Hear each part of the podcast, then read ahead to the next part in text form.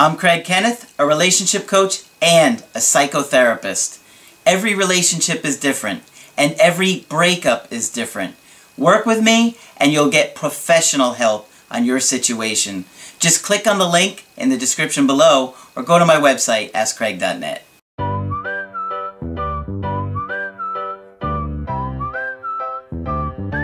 Hi there, I'm Coach Craig Kenneth, and I've got a special guest today. It's Coach Margaret, and today we're going to be talking about what is narcissism. One of my favorite subjects. but, oh, this isn't about me, is it? and maybe it is in this video. So uh, we decided to do a video on narcissism because there's been a lot of talk about it yes. in the news lately. And so we thought we would share a little bit about it and maybe what it would be like mm -hmm. to date a narcissist. Right. So I got an email that said, Hey Craig, I love your channel. I've been watching it nonstop since my breakup a few months ago. The guy I was seeing may be a narcissist. My friends keep telling me he is.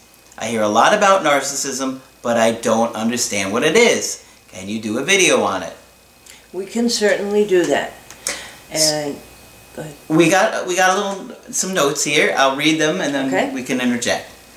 So, narcissism is a personality trait that we hear quite a bit these days. There are country songs about it and even commercials with narcissism in them. Yes.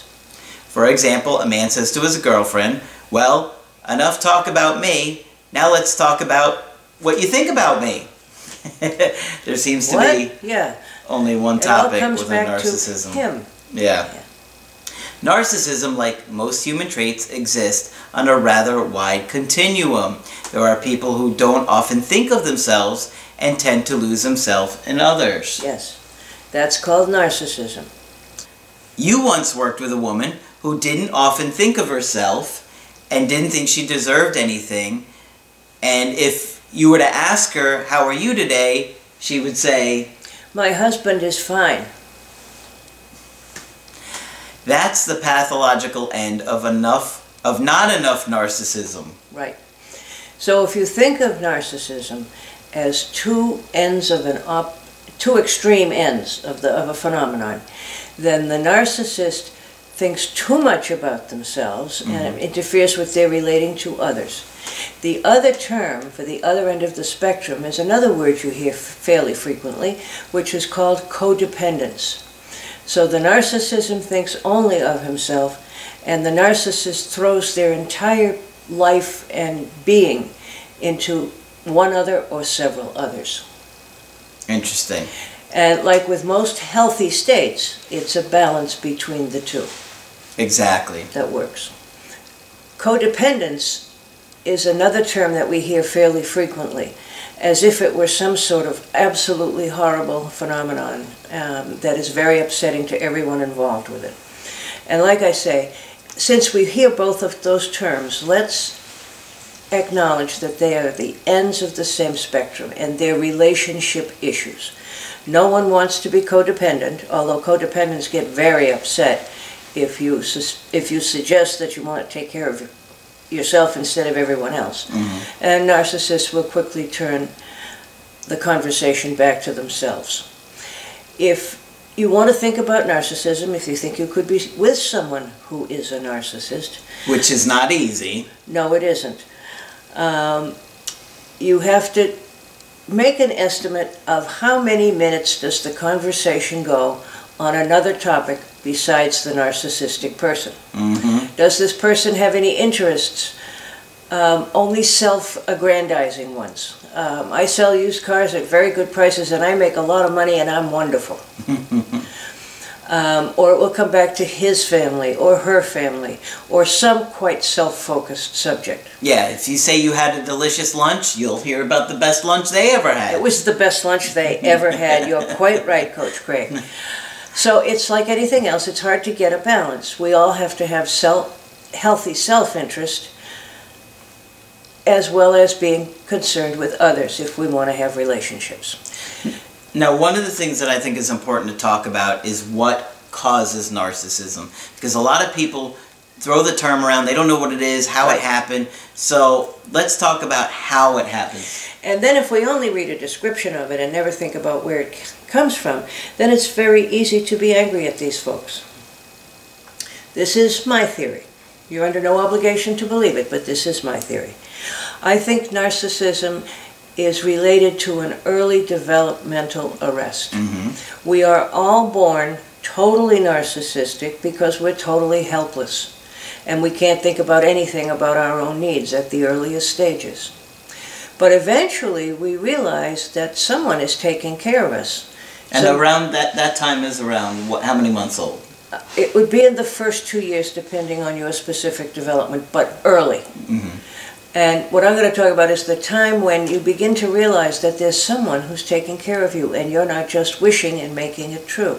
Someone feeds you, someone picks you up, someone cleans you up when you need it, and overall makes makes sure your needs are met. And you fall in love with that you person. fall in love with that Mostly person. mom. Yes, it's usually mom, Mm-hmm. whoever the most caretaker is, but usually mom. And that's where you have to have a healthy attachment. That's right. So then you come what they, the old Freudians used to call, you come from primary narcissism, which is Mm-hmm. the earliest when it's all focused on your needs, because we die otherwise, if you think about it.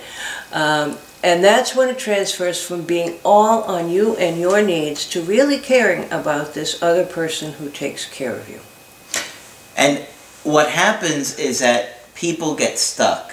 Right, They don't bond with mom. right. And so they stay in that That's right. forever. They stay in that in that place unless they decide they need help or unless they're fortunate enough to someone meet someone who can help them grow beyond that point. Where it leaves the narcissism, narcissist is in desperate want and need of a relationship and unable to keep it. hmm And it's very sad because even when they try and work on themselves and try and get that therapy, it doesn't often internalize very well. It's more of like, well, tell me what am I supposed to do? Right. And they kind of watch other relationships and they go, oh, I'm supposed to do that, but they don't really learn the empathy. That, helps because at least you learn what you should do. Mhm. But it doesn't fix it. The only thing that will really fix it is therapy and some sort of creation, creative, uh, different sort of experience from being abandoned or, or left. Or, um, so the narcissist would never in a million years ever choose to be a narcissist. None of us would ever say, I want to be self-focused, that is so self-focused that I drive, drive everybody else crazy. And that they'll like me at first because I'm a sort of an okay person, but that if I'm with them too long, they always start to complain that I don't think about their needs and only think about mine. So that leaves the narcissist in a very difficult position. It can be helped, but it takes a serious commitment to work through it. Yeah. Okay? And and it's really tough. It's and of course difficult. there's a continuum. So some people can fall on the extreme end of Yes. it and then some people can just have, you know, some issues here and there Right, with it. right. And there's an ironic piece to it. It's too difficult for the narcissist to admit to less than perfect traits because it interrupts his narcissism and cause, causes all sorts of depression and anxiety. So you have to be ready to do it if you really want to do it. And that's a good question. How let's just think of maybe a couple things. How can you deal with being in a relationship with a narcissist with somebody that's only focused on themselves? How can you get your needs met? It's very difficult. And again, I think the thing to look at is how willing is this person to be brutally honest with themselves in order to be with you. Hmm. What do you mean by that? If you're a narcissist and you really love somebody and you want to stay with them and you love them, um, you'll be willing to look at what changes that person might ask from you. And if you can't figure out how, you might ask someone else, you might seek a therapist. Narcissistic groups, it almost sounds like a, it's another irony, I guess. Um, group is wonderful for narcissists because everybody's there struggling with how do I meet other people's needs? And it doesn't seem so, quite so threatening or narcissistically injurious. How's that for a term?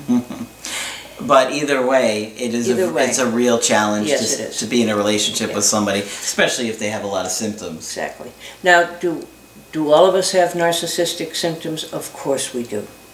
Um, but it's not anything that the narcissist plans or wants or likes. but they don't know how to get rid of it. Mm -hmm. So, if you're dating somebody that's a narcissist, you need to think long and hard Right. about getting into that kind of commitment because if you think you're going to change that person and you're getting into it thinking, I can change him, that my love will do it, No. it's not going to happen. And that's a very good point in any relationship. Mhm.